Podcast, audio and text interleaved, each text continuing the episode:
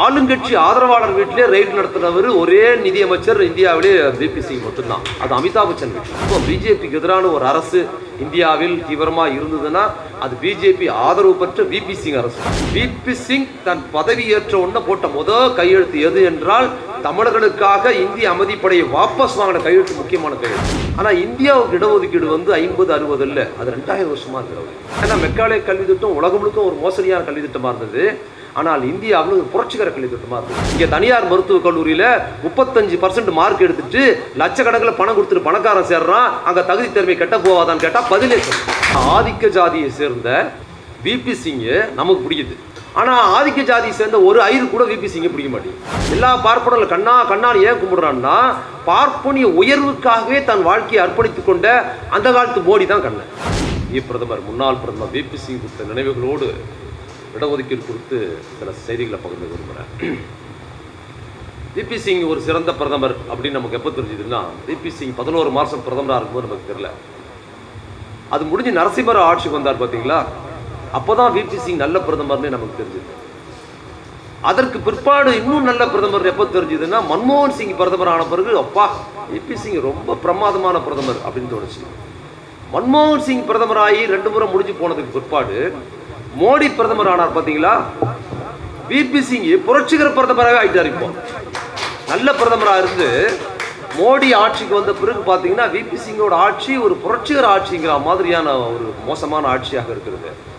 இப்போ விபி சிங்கோட சிறப்பு அவர் இயல்பில் நீங்கள் சொல்கிறது நம்ம தோழர் யுவராஜ் பேசும்போது கூட சொன்னார் நேர்மையாக இருப்பார் இந்த அதிகார வர்க்கத்துக்குள் எல்லா மக்களுக்குள்ள நன்மையெல்லாம் செஞ்சிட முடியாது. அவர் அதிகாரத்தில் பிரதமராக இருக்க விரும்பினார் இல்லையா? அது ஒரு எளிமை கிடையாது இல்லையா? காமராஜரை நம்ம எளிமை அண்ணா காமராஜர் போன்றலாம் எளிமை எளிமைன்னு சொல்கிறோம் ஆனால் அவங்க முதல்வராக இருக்க விரும்புனாங்கல்ல அதை விட பெரிய பெரிய பதவி வேற என்ன இருக்குது அப்ப அது ஒரு அதிகாரத்தை விரும்புகிற மனோபாவம் என்பது எளிமை கிடையாது இல்லையா? அது பெருந்தலைவர் காமராஜராக இருந்தாலும் அது பேரறிஞர் அண்ணாவாக இருந்தாலும் அவங்க ரொம்ப எளிமையாக வாழ்ந்திருந்தாலும் ஆனால் எல்லாத்துக்கும் மேலே முதல்வராகவே இருக்க விரும்பிட்டாங்க அதுக்கு மேலே எளிமையாக இருந்தானே இல்லாட்டி என்ன? அது ஒரு கான்செப்ட் அதிகாரத்தை விரும்புகிற மனோபாவம். அதிகாரத்தை கூட விரும்பாமல் மிக எளிமையாக வாழ்ந்த தலைவர்னா அது தலைவர் பெரியார் ஒருவர் தான் தலைவர் வேறு யாரும் பிடிக்கல ஒரு அதிகாரமே பிடிக்கல எளிமை இயல்பாகவே எளிமையான ஒரு தலைவராக இருந்திருக்காரு ஆனால் விபி சிங் பிரதமராக இருக்கும்போது அவர் செய்த சிறப்புகள் ஒப்பீட்டளவில் நான் விபி சிங் நரசிம்மராவ் அதுக்கு முன்னால் இருந்த இந்திரா காந்தி மொராஜி தேசாய் அதுக்கு பிற்பாடு வந்த நரசிம்மராவ் மன்மோகன் சிங் மோடி வரைக்கும் ஒப்பிட்டோம்னா அவர் தனித்து இயங்குறார். ரொம்ப முக்கியமாக தனித்து இயங்குறார். அதில் குறிப்பாக அவர் வந்து முதல்வராக உத்தரப்பிரதேச முதல்வராக காங்கிரஸில் இருக்கும்போது அவர் வந்து அங்கே உத்தரப்பிரதேசம் ஒரு நீங்கள் பழைய ஷோலே பழைய இந்தி படங்கள்லாம் பார்த்தீங்கன்னா பயங்கரமான கொள்ளையர் தேசம் தான் நீங்கள் பார்த்துருக்கீங்க. கொள்ளையடிக்கிறது யாரு போனாலும் அந்த ஊரை திருடிடுவாங்க அப்படின்னு ஒரு ஒரு ஒரு ஒரு முகம் ஒரு பயங்கரமான கொள்ளையர்கள் வாழ்கிற ஒரு நாடாக தான் உத்தரப்பிரதேசம் இருந்தது. அந்த கொள்ளையர்களை உழைக்கணும் ஒழிக்கணுங்கிறதுல ரொம்ப தீவிரமாக செயல்பட்டவர் விபிசி அதில் செயல்பட்டு ஓரளவுக்கு அவர் வெற்றி அடைஞ்சார். அதுக்கப்புறம் முழுமையாக அதை ஒழிக்க முடியலங்கிறதுக்காக ராஜினாமா பண்ணுறாரு அந்த பதவியை. அப்படி ராஜன் என்னோட வேலையை நான் சரியாக செய்ய முடியல. எனக்கு இது நான் எதுக்காக சொன்னாலும் செய்ய முடியல. எனக்கு பதவி வேணான்னு சொல்லிட்டு போகும்போது அவர் இந்தியாவின் கவர்னத்தை கவர்னார் இவ்வளோ நேர்மையான முதல்வராக இருக்கிறாரு. எவனோ கொள்ளையடிச்சதுக்கு இவர் ராஜினாமா பண்ணுறாரு எங்கன்னு ஒரு கவனத்துக்கு வந்தார். அதுக்கப்புறம் மத்திய அரசில் போகிறாரு ம மத்திய அரசில் இருக்கும்போது நிதி அமைச்சராக பதவி இருக்கிறாரு அவர் நிதியமைச்சராக இருக்கும்போது நிதியமைச்சராக நிதி அமைச்சராக இருக்கும்போது அவர் வந்து இன்கம் டேக்ஸ் ரைடு நடத்துகிறார் யார் வீட்டிலலாம் அம்பானி வீட்டில் ரைடு நடத்துறாரு? அமிதாப் பச்சன் வீட்டில் ரைடு நடத்துகிறாரு இன்கம் டேக்ஸ் பொருள் அவர் வந்து நிதி அமைச்சராக இருக்கும்போது. அப்போ அம்பானி மற்றும் அல்லது வந்து அமிதாப் பச்சன்லாம் ராஜீவ் ரொம்ப நெருக்கமான நண்பர்கள். ராஜீவ் காந்திக்கு ரொம்ப நெருக்கமானவர் அமிதாப் பச்சன் தெரிஞ்சு அமிதாப் பச்சன் வீட்டில் ரைடு நடத்துகிறாரு இன்றைக்கெல்லாம் வந்து ரைடு வந்து யார் நமக்கு ஆகாத வீட்டில் ரெய்டு நடத்துறது தான் வழக்கமாக நடக்குது. ஆளுங்கட்சிக்கு எதிராக இருக்கிற வீட்டில் ரெய்டு நடக்குதுன்னு. ஆளுங்கட்சி ஆதரவாளர் வீட்டிலே ரைடு நடத்துனவர் ஒரே நிதியமைச்சர் இந்தியாவிலே பிபி சிங் மட்டும்தான். அது அமிதாப் பச்சன் வீட்டில். அமிதாப் பச்சன் அன்னைக்கு ஸ்டார் பயங்கரமான பெரிய ஸ்டார் அதனால் அவர் வீட்டில் கண்டிப்பாக ஏன்னா மற்ற வீட்டிலாம் ரைடுக்கு போகும்போது காருக்கு போகல. ஏன்னா பார்க்குற அமிதாப் பச்சன் வந்து இந்தியாவில் பெரிய நட்சத்திரமாக இருந்து கோடி கோடியாக சம்பாதிக்கிறான். அவன் வீட்டில் நடத்தினியான்னு மக்கள் கேட்பானா கேட்க மாட்டானா? அவர் வீட்டில் நடத்தினாரு. நடத்துன உடனே ராஜீவ்காந்தி என்ன பண்ணாரு? இவர் பெரிய பிரச்சனையாக போச்சு. இது வந்து சரிப்பட்டு வராதுன்னு சொல்லிட்டு அங்கிருந்து அவரை தூக்கி நிதியமைச்சர் பதவியிலிருந்து பிடுங்கி ராஜீவ்காந்தி வீட்டிலே நடத்திட்டார்னு அங்கேருந்து பிடுங்கி அவரை கொண்டு போய் பாதுகாப்புத்துறை போட்டார். மந்திரியா. அங்கே பாதுகாப்புத்துறைக்கு போன உடனே என்ன பண்ணார்? நிதியமைச்சராகவே விட்டுருக்கலாம். ராஜீவ்காந்தி நிம்மதியாக இருந்திருப்பார். பாதுகாப்புத்துறைக்கு போன என்ன பண்ணார் ராஜீவ்காந்தி ஊரில் கண்டுபிடிக்க ஆரம்பிச்சிட்டாரு அங்க. போர்பாஸ் ஊழல் அவர் தான் தோண்டி எடுக்கிறாரு. அப்போ அந்த பிரச்சனை அங்கே ஆரம்பித்த பிறகு அந்த சிக்கல் வந்த பிறகு அப்புறம் வெளியில் வந்து போர் பாஸ் பிரச்சனை பெரிய அளவில் தேசப்பற்று இந்த தேச பற்றாளர்கள் பூரா தேச துரோக வேடிகளாக பண்ணியிருக்கிறாங்க. அந்த காலத்துலேருந்தே அது நடந்திருக்குது. எதில் ஊழல் பண்ணியிருக்கிறானுங்க? நம்மளையெல்லாம் வந்து சாதாரண இந்த ஊழல் பண்ணிட்டா அந்த ஊழல் பண்ணிட்டான்லாம் சொல்கிறாங்க இல்லை இது எதுன்னா வெளிநாட்டுக்காரன் கூட சண்டை போடுறதுக்கு பீரங்கி வாங்குறான் தேசத்தை பாதுகாக்கிறதுக்கு. அந்த பீரங்கியும் ஊழல் பண்ணிட்டுக்கிறான். இது அவர் கண்டுபிடிச்சிருக்கிறாரு. அதுக்கப்புறம் வெளியில் வந்ததுக்கு பிறகு தான் பிரதமராக ஆயிரத்தி தொள்ளாயிரத்தி எண்பத்தி ஒன்பதில் பதினோரு டிசம்பர் மாதம் ரெண்டாம் தேதி பதவியேற்றுக்கிட்டு அதுக்கப்புறம் பதினோரு மாதம் தான் அவர் பிரதமராக இருக்கிறாரு. அந்த காலம் வந்து அந்த பதினோரு மாதம் வந்து பிஜேபியோடு சேர்ந்து இருந்தாலும் கூட ரொம்ப பிஜேபிக்கு எதிரான ஒரு அரசு இந்தியாவில் தீவிரமாக இருந்ததுன்னா அது பிஜேபி ஆதரவு பெற்ற விபி சிங் அரசு தான். அவ்வளவு தெளிவாக நடத்தினார். அதில் குறிப்பாக மண்டல் கமிஷன் அமல்படுத்தினது நிறைய தோழர்கள் சொல்லியிருப்பாங்க. அதை விடவும் முக்கியமாக அன்னைக்கு வந்து ஒரு கான்செப்ட் ஏறக்குறைய எண்பத்தி ஒம்பது தொண்ணூறுகளில் வந்து தலைவர் அம்பேத்கரோட நூற்றாண்டு விழா வருது தொண்ணூற்றி ரெண்டில் அது அவர் முன்னால் முன்னெடுத்து அம்பேத்கர் நூல்கள் கொண்டு வருவது தொகுப்பது அம்பேத்கரை ஒரு பெரிய அளவில் கொண்டு போவதெல்லாம் விபி சிங் ஆட்சியில் தான் நடக்குது. ராம்விலாஸ் பாஸ்வான் போன்றவர்களுக்கு ஒரு முக்கியத்துவத்தை விபி சிங் தான் கொடுக்குறாரு. அப்போ அவர் ஆட்சியில் இருக்கும்போது தான் அம்பேத்கரிய கருத்துகள் வந்து இந்தியா முழுக்க ஒரு வடிவம் பெறுவதற்கு விபி சிங் ஒரு முக்கிய காரணமாக இருக்கிறாரு. பாஸ்வான் போன்ற பெரிய தலைவர்கள் வந்து ஒரு அம்பேத்கரிஸ்டாக நின்று வழி நடத்துறதுல வந்து விபி சிங்கோட பங்களிப்பு ரொம்ப முக்கியமாக இருந்தது. அதை விட முக்கியம் வந்து பௌத்த மதத்துக்கு மாறினா இடஒதுக்கீடு கிடையாது. பிசி ஆயிடுவாங்கன்னு இருந்தது அது வரைக்கும். தலைவர் அம்பேத்கர் இருந்த காலத்திலிருந்து அதுக்கப்புறம் வரைக்கும் இருந்தது. விபி சிங் காலத்தில் தான் அம்பேத்கர் வலியுறுத்திய பௌத்த மத மாற்றத்தை ஒரு தாழ்த்தப்பட்டவரோ யா- வந்து ஷெடியூல் காஸ்டாக இருக்கிற ஒருவர் பௌத்தத்துக்கு மாறினாலும் அவருக்கான அந்த இடஒதுக்கீட்டு உரிமை செல்லும் வந்து சட்டத்தை வந்து பிபி சிங் கொண்டு வந்தது ரொம்ப முக்கியமான ஒரு விஷயம் அம்பேத்கரியத்துக்கு அது. அதுபோல் பல்வேறு விஷயங்கள் பண்ணியிருக்கிறாரு. அப்போ இந்திய அளவில் பொருளாதாரத்தில் இடஒதுக்கீட்டில் இது போன்ற விஷயங்களை தமிழர்களுக்கும் அவர் பண்ணியிருக்கிறாரு அப்படின்னு ஒரு பெருமை நமக்கு இருக்குது. நமக்கு ஒரு அதில் ஒரு சிறப்பு இருக்குது. நமக்கு நன்மை இருக்குது. அதை விட தமிழர்களுக்கு ரொம்ப பர்டிகுலராக ஒரு முக்கியமான விஷயம் ஒன்றார் விபிசி தமிழர்களுக்கு மட்டுமே.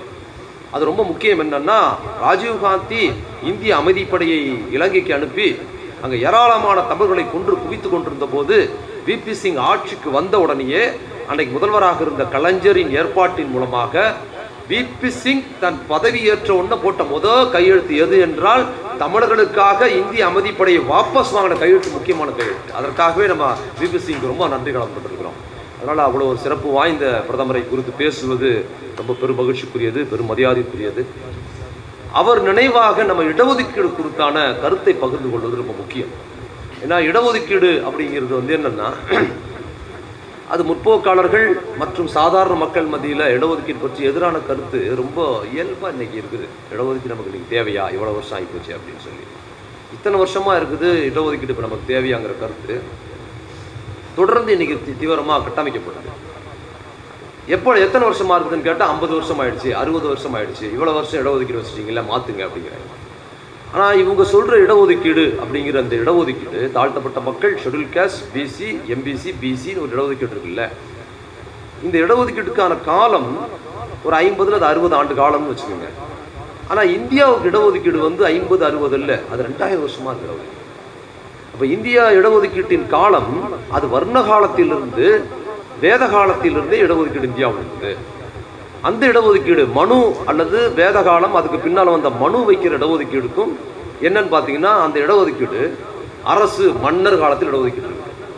அப்போ மண் மன்னர் காலத்தில் இந்துக்கான சட்டம் என்னன்னா மனு சட்டம்.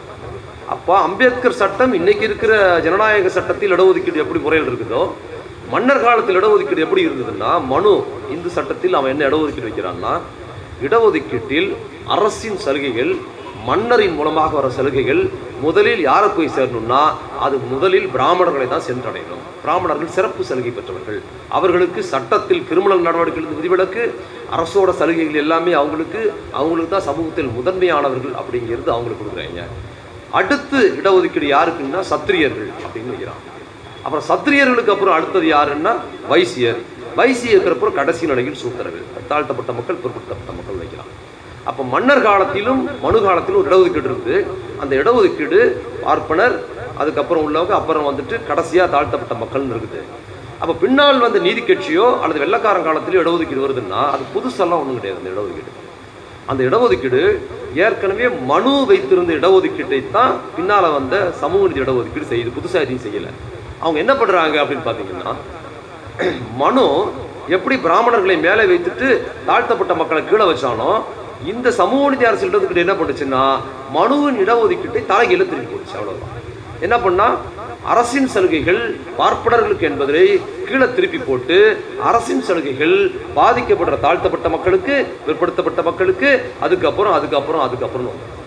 அப்போ மனுவோட இடஒதுக்கீடு எத்தனை வருஷமா இருக்குது? ரெண்டாயிரம் வருஷமா இருந்திருக்குது.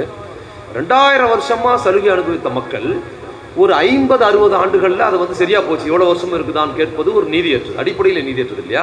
அப்போ ஏன் இந்த இடஒதுக்கீடு நம்ம வலியுறுத்துறோம் அப்படின்னா அது ஏற்கனவே ஒரு இடஒதுக்கீடு இங்கே இருந்தது.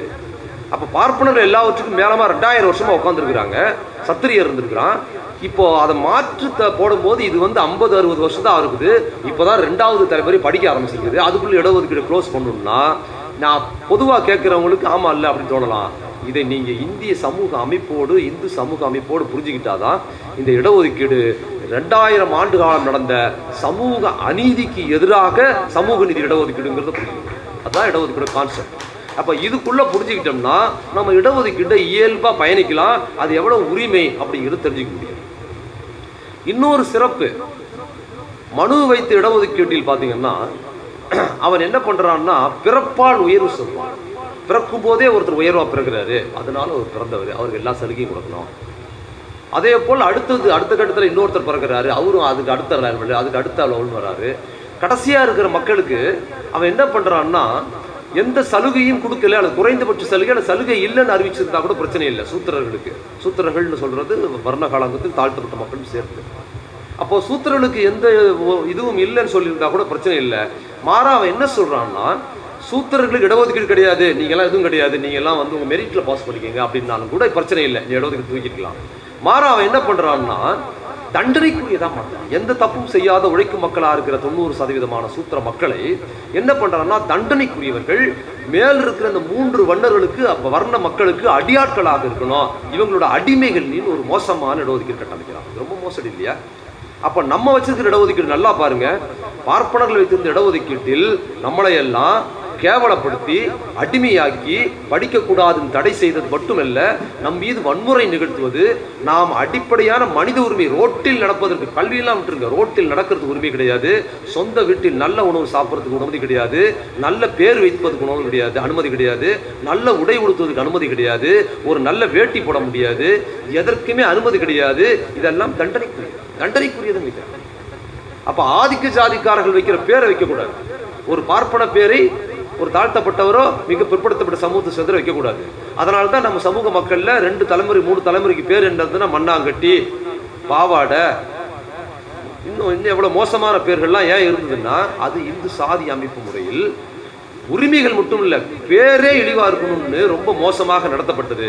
ஆனால் நம் இடஒதுக்கீட்டில் சமூக நீதி இடஒதுக்கீட்டில் இதுபோல் வன்முறையோ பார்ப்பனர்கள் மீது எந்த ஒரு கொடூரத்தையும் நடக்கல மாறாக என்ன நடக்குதுன்னு பார்த்தீங்கன்னா திருப்பி போட்ட இடஒதுக்கீட்டில் மறுக்கப்பட்ட மக்களுக்கான கல்வி உரிமை தாழ்த்தப்பட்ட மக்களுக்கு பிற்படுத்தப்பட்ட மக்களுக்கு அதுக்கு பார்ப்பனர்கள் வருது. பார்ப்பனர்களை மற்றொரு மாதிரி ஊருக்கு வெளியே சேரியில் வைக்கணும்னோ பார்ப்பனர்களை துன்புறுத்தணும்னோ பார்ப்பனர்கள் பொது இடங்களில் வரக்கூடாதுன்னோ பார்ப்பனர்கள் எந்த பொது நிகழ்ச்சிகளும் வரக்கூடாது. அவங்க நல்ல பேர் வச்சுக்கக்கூடாது. நல்ல ஒன்று சாப்பிடக்கூடாது. அவங்க எதுவுமே செய்யக்கூடாதுன்னு பார்ப்பனர்களை பகிஷ்காரம் செய்கிற பழிக்கு பழி வாங்குகிற அது போன்ற இடஒதுக்கீட்டை நாம் ஒருபோதும் செய்யவே இல்லை. இல்லையா? அவங்க செஞ்ச இடஒதுக்கீடு நான் செய்யவே இல்லை. ஆனா இவன் என்ன பண்றான் இது வந்து வந்துருச்சு எல்லாம் வந்துருச்சுன்னா எனக்கு என்ன தோணுதுன்னா அது போல செஞ்சிருக்கலாம் போல தெரியுது. ஏன்னா அது போல செஞ்சிருந்தாதான் என்னன்னு தெரிஞ்சிருக்கும். ஒரு பறையராக ஒரு சக்கலியராக வாழ்வது எவ்வளவு துயரமானதுன்னு ஒரு ஆதிக்க ஜாதிக்காரனுக்கு தெரிஞ்சாதான் இந்த உடவுக்கிட்ட நியாயம் உனக்கு புரியும். இல்லாட்டி புரியாது. சேரியில் போய் வாழ்ந்து பார்ப்பது எளிய தாழ்த்தப்பட்ட மக்கள் குடிசையில் போய் வாழ்ந்து பார்ப்பது அது புரியணும். ஒருவர் சாதி உணவற்றவராக வாழ்றது கூட பெரிய பிரச்சனை இல்லைங்க வாழ்ந்துடலாம். சாதி உணர்வற்றலாக வாழ்வது கூட ஒரு இடைநிலை சாதியில் இருந்தோ ஒரு தலித் அல்லாதார வாழ்வது சாதியற்ற எனக்கு சாதியெல்லாம் கிடையாதுன்னு சொல்றது கூட ஒரு சமூக மரியாதை பரவாயில்லையே அப்படின்னு. மாறாக ஒரு தாழ்த்தப்பட்டவராக வாழ்வது ஒரு தீண்டப்படாதவராக வாழ்வது என்பது ஒரு சாதியற்றவனாக வாழ்வதோட மோசமான வாழ்க்கை.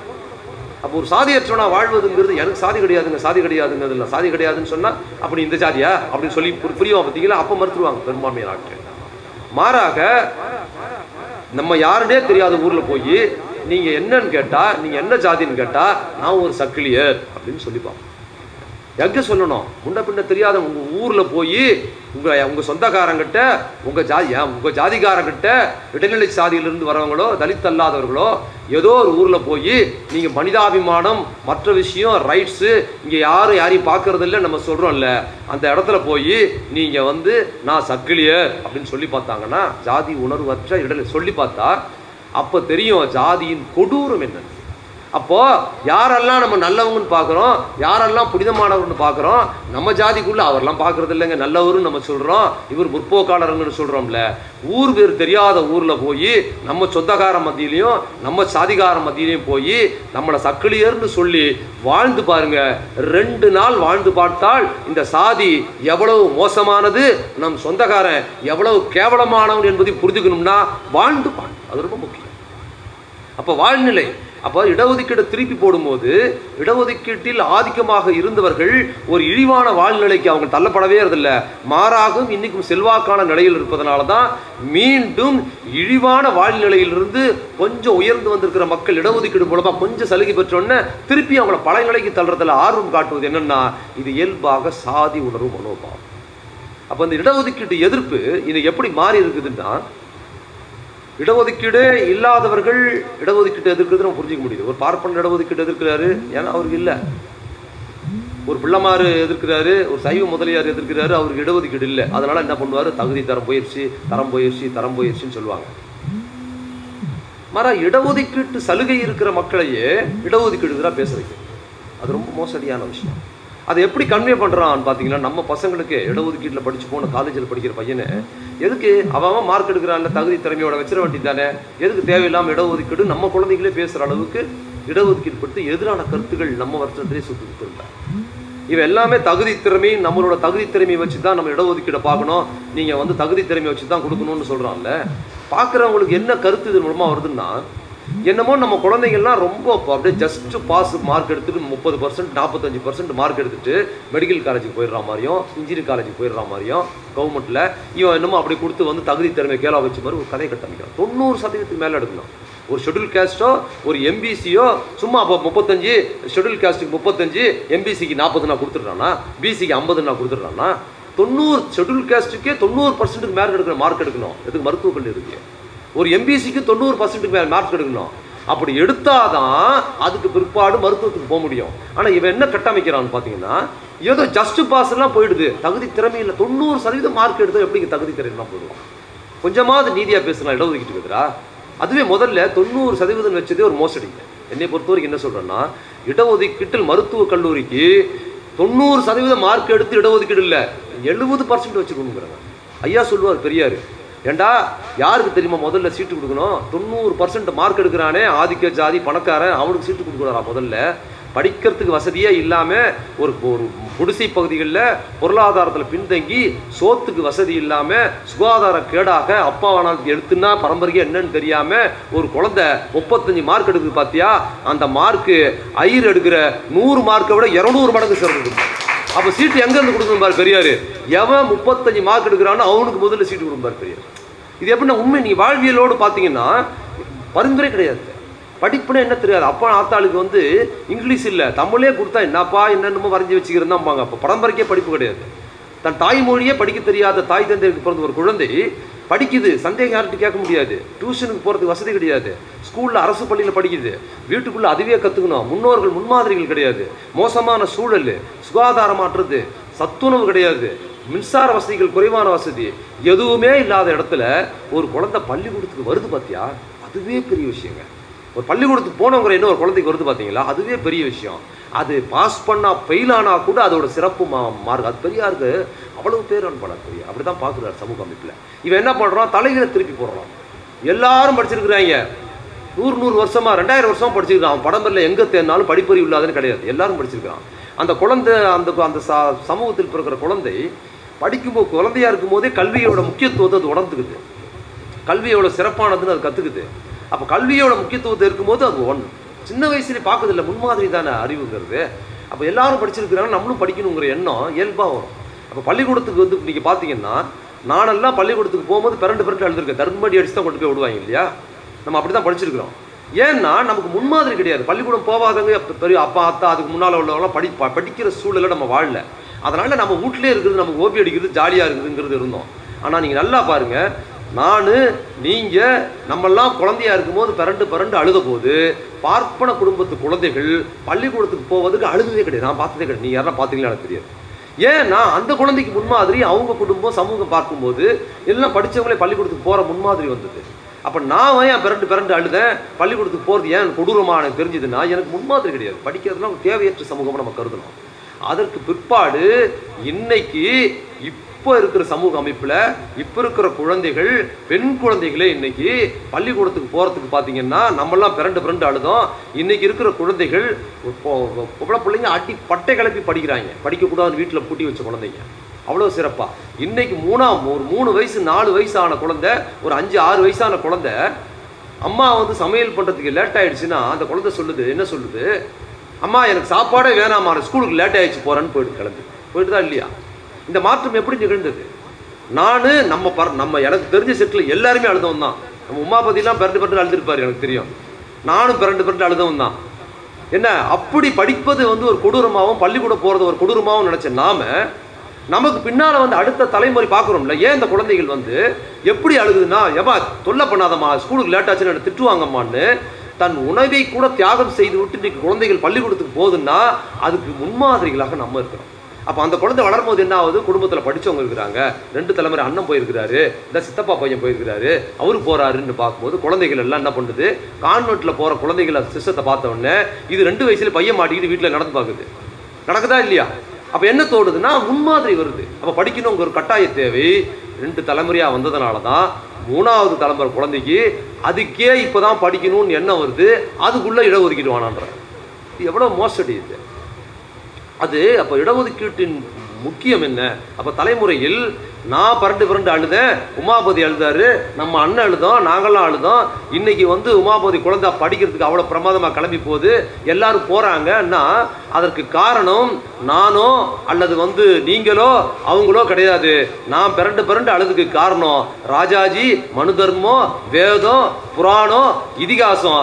எனக்கு அற்புறம் இருக்கிற குழந்தைகள் உமாபதியோட குழந்தை எல்லாம் பள்ளிக்கூடத்துக்கு பையன் மாட்டிக்கிட்டு கிளம்புதுன்னா அதற்கு காரணம் தலைவர் பெரியாரும் தலைவர் அம்பேத்கரும் அந்த பெரிய தான் என் பாட்டனோ கூட்டனோ கிடையாது. என் பாட்டு நல்லவனா இருந்தா நான் ஏன் பிறந்து பிறந்து அழுகுறேன் அவன் பிறந்து பிறந்து அழுதுருப்பான். அவன் காலத்தில் பள்ளிக்கூடமே இருந்தால் தானே போகிறதுக்கு அவனுக்கு பிரச்சனை பிறண்டு பிறண்டு அழ வேண்டிய பிரச்சனையே அவனுக்கு கிடையாது. பள்ளிக்கூடமே கிடையாது இல்லை. அப்போ காமராஜர் வந்து தலைவர் பெரியார் காமராஜர் கொண்டாந்து பள்ளிக்கூடம் கட்டினதுக்கு பிற்பாடு தான் நம்மளாம் பிறண்டு பிறண்டு அழ வேண்டிய ஒரு துயர் நிலைக்கு நம்ம மாறணும் இல்லையா? அதுக்கு முன்னாடி பள்ளிக்கூடமே கிடையாது. எங்கள் தாத்தா முன்னோர் தாத்தாரெலாம் என்ன படிக்க போகிறாங்க பள்ளிக்கூடம் ஒன்று இருந்தால் அதே பிறண்டு பிறண்டு அழுகிற பிரச்சனை ஏற்படுது அப்படியே வாழ வேண்டியது தான் அப்படியே சாப்பிட சாப்பிட வேண்டியது தான் அப்படி யாருக்கு இந்த கல்வி? நல்லா தெரிஞ்சுங்க. ஏன்னா பிற்படுத்தப்பட்டவர்களுக்கான இடஒதுக்கீட்டு இன்னொரு கோணத்தில் எப்படி பார்க்கப்படுதுன்னா அது ஏதோ தலித் மக்களுக்கு எதிரானது. மண்டல் கமிஷன் வந்தது போது. நீங்கள் இந்த எதுக்கு இந்த வர்ண அமைப்பு முறையை சொல்கிறேன்னா கல்வி தாழ்த்தப்பட்ட மக்களாக இருந்த பண்ணடிமைகளுக்கு மட்டுமல்ல கல்வி மறுக்கப்படலை. பண்ணையாக இருக்கீங்க பள்ளிக்கூடம் கிடையாது. ஐநூறு ஏக்கர் வச்சிருப்பாரு. ரெட்டியார். ஆயிரம் ஏக்கர் வச்சிருப்பாரு வாண்டையார். அவர் கையெழுத்து போட சொன்னா பெரட்டி பெரட்டி எடுப்பார். மை அவர் கையெழுத்து போட வராது.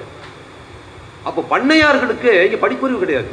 இங்கே எண் வடிவமே கிடையாது எழுத்து வடிவமே கிடையாது. இங்கே கோடு தான் நமக்கு. ஒன்று ரெண்டு மூணுன்னு சொல்லுவான் மனக்கணக்கு தான் போடுவானே தவிர நல்ல பண்ணையாறு மாடு வியாபாரம்லாம் இருக்கு இல்லைங்க. என்னோட சினிமாவில் வந்து பார்த்தா நமக்கு தெரியுது. மாடு வியாபாரம் அந்த வியாபாரம் இந்த முதல் மரியாதை படம் வந்ததுல தான் மாடு வியாபாரம் துணி போட்டு பார்க்குறது பிடிச்சோம்ல. அது எது தெரியுமா? இவனுக்கு தெரியாது. எழுதி பார்க்கறதுக்கு தெரியாது. அதனால இவன் துண்டை போட்டுன்னு கையை பிடிச்சி பார்த்து இதுதான் ரெண்டு விரல பிடிச்சா ரெண்டாயிரம் மூணு விரல பிடிச்சா இவனுக்குலாம் புரிய வச்சுக்கிட்டு இவ்வளோ தான் நம்ம அறிவு. அப்போ இப்படி தான் யார் மாடு வியாபாரிகள்ங்கிறவன் பெரிய பணக்காரன் அவன் பத்து மாடு இருபது மாடு வச்சிருப்பான் பசு மாடு எருது மாடு. ஒவ்வொன்றும் எவ்வளோ விலை? இருக்கு அப்போ விவசாய நிலம் வச்சிருக்கிறவன் தான் இப்படி வச்சிருப்பான். அவனே வந்து மாடு வியாபாரத்துக்கு மேலே துணி போட்டு வெள்ளை பிடிச்சி அமைக்கி ரெண்டாயிரம் மூவாயிரம் கணக்கு வச்சு தான் வச்சுக்கிட்டு இருந்தான்.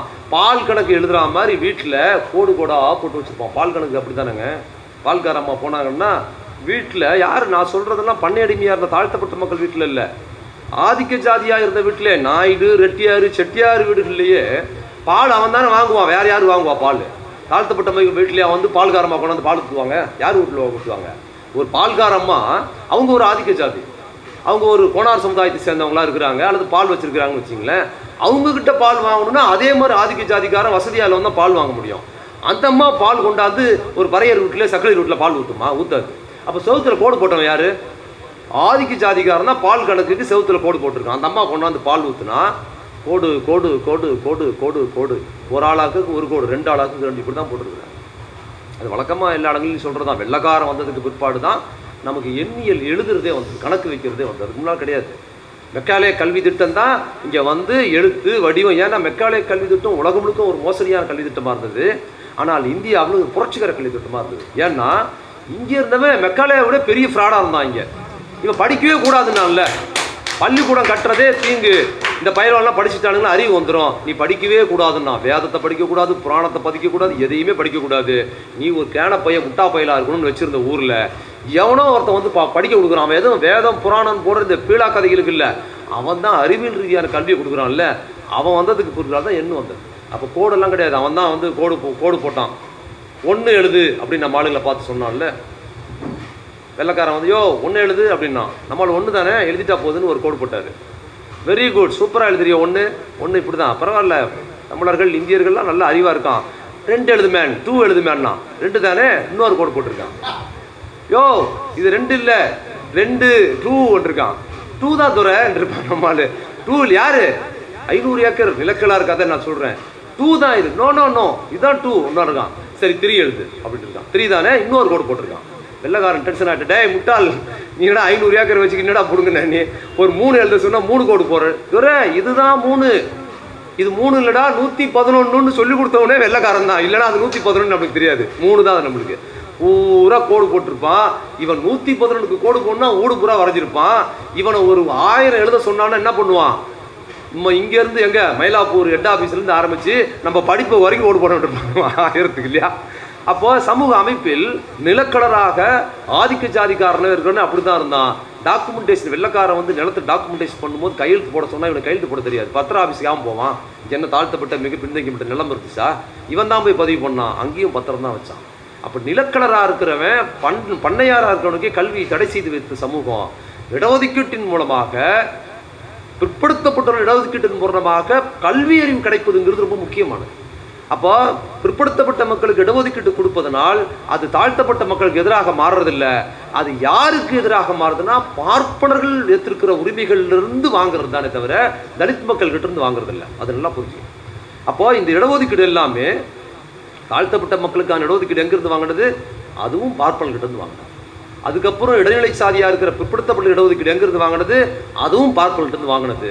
இன்னைக்கு மண்டல் கமிஷன் அமுல்படுத்தினதுக்கு பிற்பாடு அதற்கு முன்னால் மத்திய அரசு பலுவலக அலுவலகங்களில் மிக அதிகமாக ரயில்வேல எல்ஐசியில் இன்னும் பல்வேறு டெலிஃபோன்லாம் பார்ப்பனர் உயர் அதிகாரிகள் தான் இருந்தாங்க. அப்போது மண்டல் கமிஷன் அமுல்படுத்துறதுக்கு முன்னாலே எஸ்சிஎஸ்சி அதிகாரிகளும் இருந்தாங்க. பிசிஎஸ் இடஒதுக்கீடு போகும்போது எஸ்சி எஸ்சிகளுக்குள்ள பதவியை யாரும் பிடுங்கல. எஸ்சிஎஸ்சி அமைப்புகளுக்கு இடஒதுக்கீடுக்கு எதிராக யாரும் நிறுவல. மாறாக இடஒதுக்கீட்டில் பார்ப்பனர்கள் இடஒதுக்கீடு இல்லாமல் இருந்த போது பார்ப்பனர்கள் போன இடத்துல பிற்படுத்தப்பட்டவர்கள் போயிருக்கிறாங்க. அப்போ யாருக்கு எதிரான இடஒதுக்கீடுன்னா நீங்கள் சுற்றி வரைச்சி எப்படி பார்த்தீங்கன்னாலும் நீ இடஒதுக்கீட்டை ஏதோ ஒரு கோணத்தில் எதிர்த்தா கூட அது எப்படி மாறும்னா அது பார்ப்பனித்துக்கு ஆதரவாக மாறிடும். அது ரொம்ப முக்கியமானது. அப்போ இடஒதுக்கீடுங்கிற கான்செப்ட் பார்ப்பனித்து கூட எதிரானது கிடையாது. அவர்கள் எல்லாவருக்குமான உரிமைகளை பறித்து அவர்கள் வைத்து கொண்டிருந்தார்கள். நமக்கான உரிமையை கேட்டு பார்த்துருக்குறோம். ஆனால் அவங்க எப்படி புரிஞ்சுக்கிட்டாங்கன்னா அவங்க நமக்கு எதிராக இருந்ததை பற்றி அவங்க சொல்லலை. மாறா இப்போ நம்ம உரிமைக்கு நம்ம கேட்டு வாங்கினா நம்ம அவங்களுக்கு எதிராக இருக்கணும். அதாவது அவசரத்துக்கு கைமாத்து வாங்கிட்டு போகிறான் பார்த்தீங்களா அவன் நியாயமானவனா? திருப்பி கேட்டால் தகராறு. ஐயோ அயோக்கிய கேட்ட பணத்தை திருப்பி கேட்கறாங்கிறாங்கல்ல அது மாதிரி தான் அது. நமக்குரிய பணம் அது. நமக்குரிய ரைட்ஸ் இடஒதுக்கீடு. அதை நம்ம திருப்பி கேம்ட்டா சமூக விரோதிங்கிறான் தரக்குறைவாக போயிடுச்சுங்கிறான் தரமே இல்லைங்கிறான் இவன் சொல்லிக்கிட்டு இருக்கிறான். இந்த தொலைக்காட்சி விவாதங்களில் கூட பல்வேறு நபர்களோட இடஒதுக்கீட்டு விவா பேசியிருக்கிறேன். ஒரு விவாதத்தில் வந்து ரெண்டு பத்திரிகையாளர் பார்ப்பனர்கள் கலந்துக்கிட்டாங்க. தரமாக போயிடுச்சு தரமற்று போயிடுச்சு இடஒதுக்கீடு வந்து தரமரெல்லாம் வந்து போனப்போ நான் திருப்பி இது கேட்டேன். இந்த மாதிரிலாம் இதில் கட் ஆஃப் மார்க்கு ரெண்டு மூணு தான் வித்தியாசம். அஞ்சு மார்க்குக்கு மேலே வித்தியாசம் கிடையாது. தொண்ணூறு சதவீதம் எடுக்கணும் ஒரு எஸ்சி பிசியும் எடுக்கணும் எடுத்தால் தான் கொடுக்குறான். ஏன் இப்படி போய் கொடுக்குறீங்க சரி. தொண்ணூறு ச இல்லைங்க அதில் நல்ல அதை விட அதிக மார்க் எடுத்த ஆதிக்க ஜாதி ப- பார்ப்பனர்கள்லாம் பிராமின்ஸ்லாம் போக முடியலையே? அப்புறம் அவனுக்கு என்ன விதி? எதனால் தரம் கெட்டு போச்சு இல்லை? மருத்துவத்துறையில் போயிடுச்சு இல்லை? அப்படி இப்படின்னு கதை விட்டு நான் திருப்பி கேட்டேன். சரி அரசு துறையில் இடஒதுக்கீட்டில் ரெண்டு மூணு மார்க் கட் ஆஃப் மார்க்குக்கு இடஒதுக்கீட்டில் தரம் கெட்டு போச்சு மோசமாக போச்சுன்னு நீங்கள் சொல்கிறீங்கல்ல கல்வியை தனியார் மயமாக்குறத ஆதரிக்கிறீங்களா? எதுக்கு? தனியார் மயம் நல்லது தானே. தனியார் மயம் வந்தால் எல்லா இடஒதுக்கீடு எதிர்ப்பாளர்களை பார்த்துங்க. எல்லா இடஒதுக்கீடு எதிர்ப்பாளர்களும் கண்டிப்பாக தனியார் மயத்தை ஆதரிப்பாங்க. ஏன் தனியார் மையத்தை ஆதரிக்கிறான்னா தனியார் மையத்தில் இடஒதுக்கீடு கிடையாது. அங்கே போனால் நம்ம முன்னால் போய் உட்காந்துக்கலாங்கிறது ஆதரிக்கிறான். ஆ அதில் இருக்குது தனியார் மையம் இருக்கிறான் அது தரமானது தான் பேசுகிற போது நான் திருப்பி கேட்டேன். தொண்ணூறு சதவீதத்தில் அஞ்சாறு மார்க்கு மட்டும் கம்மியானா கட் ஆஃப் மார்க் பண்ணால் தொண்ணூறு பர்சன்ட் எடுத்ததே தரக்குறைவு தகுதி இல்லாமல் போயிட்டான்னு நீங்கள் சொல்கிறீங்க ஆனால் அதே இன்ஜினியரிங் காலேஜோ அதே மருத்துவக் கல்லூரி தனியார் வச்சுருக்கிறான். அந்த மருத்துவக் கல்லூரியில் தொண்ணூறு பர்சன்ட் கிடையாது. மாறாக முப்பத்தஞ்சு பர்சன்ட் எடுத்திருந்தா கூட எவன் பணம் கொடுக்குறானோ அவனுக்கு சீட்டு கொடுக்குறானா இல்லையான்னு கேட்டான். கொடுக்குறான்னா. ஏண்டா? அப்போ நீங்கள் அரசு பொதுத்துறையில் ஒரு தாழ்த்தப்பட்டவர் ஒரு மி மிக பிற்படுத்தப்பட்டவர் அஞ்சாறு மார்க் கட் ஆஃப் மார்க் வச்சு இடஒதுக்கீடு தொண்ணூறு பர்சன்ட் எடுத்துகிட்டு போனால் தகுதி திறமை குறைஞ்சு போகுதுன்னு சொல்கிறேன் ஆனால் அதே ஆள் நீ இங்கே தனியார் மருத்துவக் கல்லூரியில் முப்பத்தஞ்சு பர்சன்ட் மார்க் எடுத்துட்டு லட்சக்கணக்கில் பணம் கொடுத்துட்டு பணக்காரன் சேர்றான் அங்கே தகுதி திறமை கெட்ட போவாதான்னு கேட்டால் பதிலே சொல்லு. எவ்வளோ ஐயாக்கித்தனம் இது? ஒரே ரோல் அஞ்சு மார்க்குக்கு தகுதி திறமை கெட்டு போகுதுன்னு நம்மளை சொல்கிற இவர்கள் தனியார் துறை மய நம்ம தனியார் துறை எதிர்க்கிறோம். முப்பத்தஞ்சு பர்சன்ட்டுக்கு இன்ஜினியரிங் காலேஜுங்க அரசில் கிடைக்காதவன் ஜஸ்ட் பாஸ் பண்ணவன் பணக்கார ஃபெயில் ஆயிடுறானுங்க ஃபஸ்ட் டூவில் ஃபெயில் ஆனவங்கள சீட்டு கொடுக்குறான். எத்தனை பேர் நமக்கு தெரியாது எத்தனை பேர் போ போலி சர்டிஃபிகேட் வாங்கிக்கிட்டு லட்சக்கணக்கில் கோடிக்கணக்கில் கொடுத்து சீட்டு வாங்கி போயிருக்கிறான். அப்போது பாஸ் பண்ணாத அதாவது கம்மி மார்க் எடுத்தவன் இல்லை. முப்பத்தஞ்சு பர்சன்ட் நாற்பது மார்க் எடுத்தவன் இல்லை. ஃபெயில் ஆனவனுக்கு கூட சீட்டு கொடுப்பதற்கு இங்கே தனியார் க- கல்லூரிகள் போட்டு போட்டு கல்வியில் கொடுக்குறான். அவன் வந்து பில்டிங் கட்டுறான். அது பூமி உள்ளே போயிடுது. அவன் வந்து டாக்டராக இருக்கிறான். யார் அவன்லாம்? ஆதிக்க ஜாதிக்காரனாக இருக்கிறான் இல்லை பெரும் பணக்காரனாக இருக்கிறான். சமூகத்தில் உயர்ந்த நிலையில் இருக்கிறவன் குறைவான மார்க் எடுத்து தன் பணத்தின் மூலமாக மிக கேவலமாக தகுதி திறமையே இல்லாமல் பணத்தை கொடுத்து சீட்டு வாங்கிடுறான். அங்கே போய் அவன் படிக்கிறதில்ல. இவன் தான் சீட்டு வாங்கும் போதே படிக்காமல் போனான் அங்கே போய் படிச்சிருவானா? அங்கேயும் எக்ஸாம் எழுதுறதுக்கு வேற ஆளாக வச்சு எக்ஸாம் எழுதி ஏதோ ஒரு பட்டத்தை வாங்கிட்டு வந்து அவன் டாக்டர் ஆகி கொலைய ஊரெல்லாம் பார்க்குறீங்கல்ல? போலி டாக்டர் கைது அவன் ஊசி போட்டு கொண்டான்னு இவெல்லாம் பூரா தனியார் மருத்துவமனையில் படிச்சவன். தெரிஞ்சு வச்சுங்க அரசு மருத்துவமனையில் படித்தவன் கிடையாது. அரசு மருத்துவமனையில் படித்தவன் ட்ரீட்மெண்ட் கொடுத்தான்னா எவனும் சாவே மாட்டான். அப்போ இவ்வளவு மோசடி நடக்குது இப்போ இடஒதுக்கீட்டை எப்படி எதிர்க்கிறாங்கன்னா இடஒதுக்கீட்டு எதிர்ப்பு என்பது அது மிக மிக தீவிரமான ஒரு சாதிய வெறுப்பு.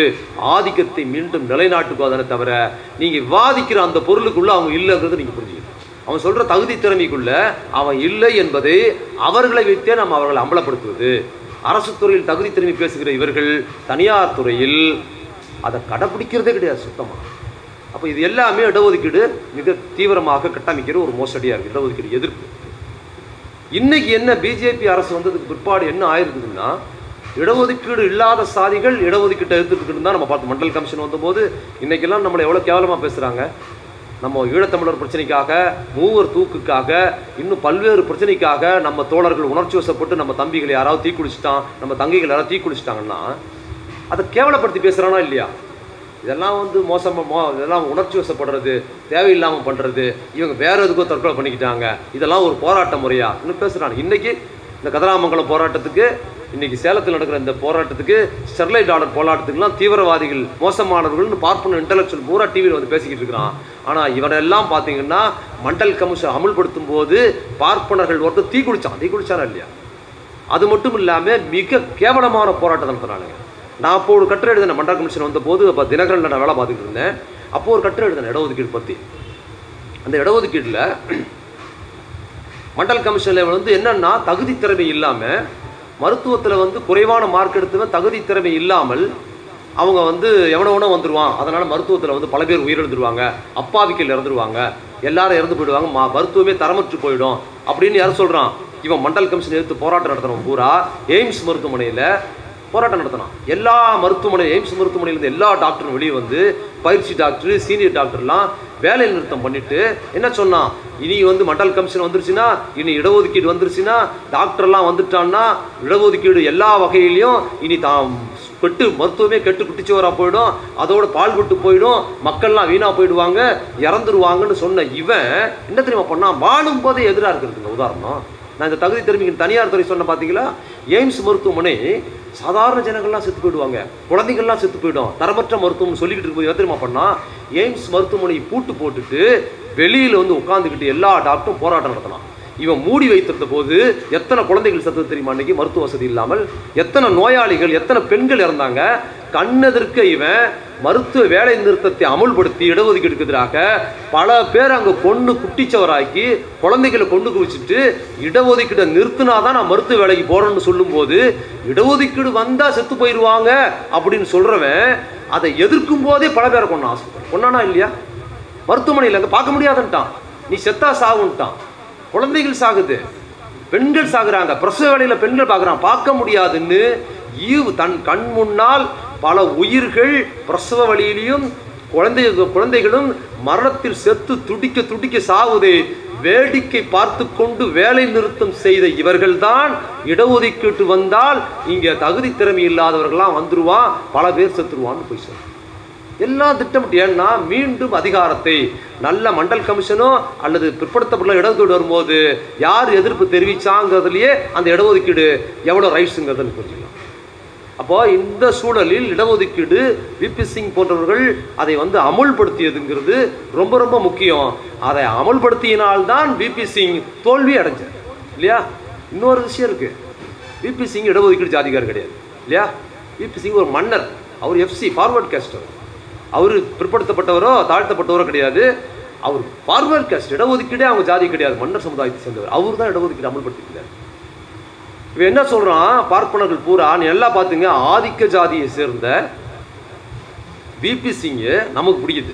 இல்லையா? அவர் இடஒதுக்கீடு கிடையாது. விபி சிங்கு நம்மளுக்கு பிடிக்குது. ஆனால் ஆதிக்க ஜாதியை சேர்ந்த ஒரு ஐயர் கூட விபி சிங்கை பிடிக்க மாட்டேங்குது. இடம் ஏன் பிடிக்க மாட்டேங்குது? அப்போ அரசியல் ரொம்ப முக்கியம். ஒருவர் ஜாதியாக இருக்கிறாரா இல்லையாங்கிறது முக்கியம் இல்லை. மாறாக அவர் பெரும்பான்மையான மக்களுக்கு என்ன செய்கிறாருங்கிறது தான் ரொம்ப முக்கியமானது. அப்போ விபி சிங் ஒரு ஆதிக்க ஜாதியில் பிறந்திருந்தாலும் நம்ம ஜாதி அவர் ஆதிக்க ஜாதியில் பிறந்துட்டாரு. அவர் எதுக்கு நம்ம ஆதரிக்கிறதுன்னு நினைக்காத பேசியிருக்கிறோமா? பேசுறதில்லை ஏன்னா அவர் எளிய மக்களின் இடஒதுக்கீட்டுக்காக தன் ஆட்சியை இழந்தார் என்பதனால் இன்னைக்கும் பெரியார் இயக்கம் இந்த இடத்தில் விபி சிங் ஆதரவாக நம்ம தான் கூட்டம் நடத்துறோமே தவிர எந்த ஆதிக்க ஜாதிக்காரர் நடத்துறான்னா மாறாக சோல இருந்து எல்லாரும் என்ன பண்ணான்னா ஆதிக்க ஜாதிக்காரன் பொருள் அந்த விபி சிங் எப்போ சாவான்னாங்க? விபி சோ எழுதினாருங்க துக்ளக்கில் விபி சிங் செய்த மோசடிக்கு அவருக்கு புற்றுநோய் வந்தது. புற்றுநோய் என்ன? அதை விட மோசமான நோய் ஒரு நிறுத்தினவர் தான் யார்? இடஒதுக்கீடு இல்லாத சாதியை சேர்ந்த விபி சிங்கை இடஒதுக்கீடு இல்லாத அப்படின்னு சோ எழுதணும் அப்போது பார்ப்பனராக இருக்கிற அல்லது இடஒதுக்கீடு இல்லாத ஆதிக்க ஜாதிக்காரர்கள் தன்னை போலவே இடஒதுக்கீடு இல்லாத ஆதிக்க ஜாதி சேர்ந்த விபி சிங் மேலே வெறியாக இருக்கிறான். அவனை பார்த்தா நமக்கு பிடிக்கல இவங்களுக்கு. ஆனால் நமக்கு பிடிக்குது. என்ன அரசியல்? விபி சிங்கை ஆதிக்க ஜாதி சேர்ந்த விபி சிங்கை பார்ப்பனர்களுக்கோ ஆதிக்க ஜாதிக்காருக்கோ ஏன் பிடிக்கலையோ அதுக்காக தான் நமக்கு பிடிக்குது. அதே போல் பிற்படுத்தப்பட்ட சமூகத்தை சேர்ந்த மோடியை பார்த்தாலே நம்மளுக்கு பிடிக்கல. ஆனால் ஆதிக்க ஜாதியை சேர்ந்த எல்லாருக்கும் பிற்படுத்தப்பட்ட மோடியை ஏன் பிடிக்குதுன்னா இதில் தான் இருக்குது ரகசியம். இருக்குதா இல்லையா? இது அரசியல் தான். அப்போ இடஒதுக்கீடு ஜாதி இல்லாத விபி சிங் ஆதிக்க ஜாதியில் பிறந்தவர் ஒரு பிற்படுத்தப்பட்ட தாழ்த்தப்பட்ட மக்களுக்கான ஒரு பிரதமராக நம்ம கொண்டாடுறோம். பிற்படுத்தப்பட்ட சமுதாயத்திலே பிறந்த மோடியை நம்ம விரட்டி விரட்டி வெளுக்கணும்னு விரும்புகிறோம் பார்த்துறீங்களா இதுதான் சமூக நீதி அரசியல் இதுதான் தந்தை பெரியார் கற்றுக் கொடுத்த அரசியல். ஒரு பெரியார் பார்ப்பனர் அல்லாதவர் என்பதற்காக ஒருத்தன் ஏற்றுக்கிறதே கிடையாது. நல்லா தெரிஞ்சுங்க. பாப்பான் இல்லைங்கிறதுக்காக ஏற்றுக்க முடியுமா? மோடியை நம்ம ஏன் எதிர்க்கிறோம்? இந்தியாவிலேயே பார்ப்பனர் அல்லாத உரிமைக்காக பேசினார் பெரியார் பார்ப்பனர் அல்லாத மக்களோட அதிகாரத்துக்காக பேசினார் பெரியார். ஆனால் பார்ப்பனர் அல்லாதவர் யாருக்காக செயல்படுகிறார்ங்கிறது தான் முக்கியம். அப்போ மோடி ஒரு பிற்படுத்தப்பட்டவரை சேர்ந்த மோடி இந்தியாவின் பிரதமராக ஆகிவிட்டார். இதுதான் பெரியார் கண்ட கனவு நம்ம எங்கேயா சொல்லியிருக்கிறோமா? முடிந்தவரை எவ்வளவு சீக்கிரமா இந்த ஆட்சி ஒழியணும்னு சொல்லி இந்தியாவிலேயே ஒரு பிற்படுத்தப்பட்ட மோடி பிரதமராக இருப்பதை தொடர்ந்து எதிர்க்கிற மாநிலம் எதுன்னா பிற்படுத்தப்பட்ட இடஒதுக்கீடுக்காக போராடிய பெரியார். அப்போ ஒரு பிற்படுத்தப்பட்டவரா தாழ்த்தப்பட்டவரா பார்ப்பனரா ஆதிக்க ஜாதிக்காரராங்கிறது எங்களுக்கு முக்கியம் இல்லை நீ எவனவன்மா இருந்துக்க? மாறாக இங்க இருக்கிற தாழ்த்தப்பட்ட பிற்படுத்தப்பட்ட மக்களுக்கு ஆதரவாளனா இருக்கிறது தான் இரு. இல்லைன்னா நீ எந்த ஜாதிகாரனா இருந்தாலும் எங்களுக்கு தேவையில்லை என்பதுதான் அம்பேத்கர் பெரியார் அரசியல் கற்றுக்கொண்டு இது ரொம்ப முக்கியமானது. அப்ப இடஒதுக்கீடு இன்னைக்கு எப்படி மாறி இருக்குது? மோடி ஆட்சியில் பிற்படுத்தப்பட்ட மோடி ஆதிக்க ஜாதி விபி சிங் இருக்கும்போது அமல்படுத்திய இடஒதுக்கீடு. இன்னைக்கு பிற்படுத்தப்பட்ட மோடி வந்த பிறகு எதிர்ப்பாவர். வரலாறு பிறகு இது நடக்குது. புதுசெல்லாம் கிடையாது. பார்ப்பனியத்தை தூக்கி நிறுத்தினதுல பார்ப்பன அதிகாரத்தை கொண்டு வந்ததில் பார்ப்பனர்கள் இல்லை மன்னர்கள் தான் பங்கு வைத்திருக்கிறான். அவன்லாம் பார்ப்பனர் கிடையாது. கடவுள்களில் பார்த்தீங்கன்னா கண்ணனை நம்ம நம்மாளு நம்மாளுன்னு சொல்கிறான் கண்ணன். கண்ணன் பார்ப்பனம் கிடையாது. அவர் கோணார் சமுதாயத்தை சேர்ந்தவருக்கிறான் ஆனால் ஏன் கண்ணரை வந்து எல்லாரும் கொண்டாடுறான்? எல்லா பார்ப்பனர்கள் கண்ணா கண்ணால் ஏன் கும்பிடுறான்னா பார்ப்பனிய உயர்வுக்காகவே தன் வாழ்க்கையை அர்ப்பணித்து கொண்ட அந்த காலத்து மோடி தான் கண்ணன். கண்ணன் யாருன்னா அதர்மம் எங்கெல்லாம் தலை தூக்குதோ அங்கெல்லாம் நான் தலையெடுத்து தர்மத்தை நிலைநாட்டுவேன்னு கண்டன் சொல்கிறாரு எங்கே அதர்மம் வந்திருக்குது பார்த்தாங்கன்னா பூரா எங்கே அதர்மம் தலை தூக்கி தர்மம் எங்கே சாகடிக்கப்படுதோ எங்கே அதர்மம் தலை தூக்கி விடுதோ அந்த இடத்தில் அதர்மத்துக்கு ஆதரவாக தர்மத்தை கொண்டவர் தான் கண்டன் புராணம் எங்கே வந்திருக்கிறான்? ஒரு இடத்தில் கூட வந்ததில்லை. அவன் கா- அதாவது ஒரு அவன் அது என்ன? பார்ப்பனிய மேன்மை பார்ப்பனி உயர்வு எங்கே பாதிக்கப்படுது? எந்த அவதாரங்கள் எல்லாம் பார்த்தீங்கன்னா அசுரர்கள் அல்லது பிற்படுத்தப்பட்டவர்கள் சூத்திரலாக இருக்கிற மக்கள் தங்கள் ரைட்ஸ் பேசும்போது தங்கள் உரிமை பேசும்போது அங்கே கண்ணன் ராமனா வருவார் பெருமாளா வருவார் நரசிம்ம அவதாரமாக வருவார் வந்து நம்மால போட்டு தள்ளிட்டு மீண்டும் பார்ப்பன அதிகாரத்தை நிலைநாட்டு கொள்வார். வரலாறு நடக்குது நடக்குது அதுதான் இன்னைக்கு மோடி ஆட்சி அப்போ கண்ணனோட ரோல் அதுதான். கண்ணன் அவ்வளவு அதாவது கண்ணன் பற்றி கதைகளில் எவ்வளோ எவ்வளோ வேடிக்கையாக இருக்கு பாருங்க. ராம் அம்பேத்கர் சொல்லுவார் ராமன் ஒருவனுக்கு ஒருத்தி வாழ்ந்தான்னு சொல்கிறாங்க ஆனால் ஒருவனுக்கு ஒருத்தி வாழ்ந்தானுங்கிறத வால்மீகி எங்கேயுமே குறிப்பிடல.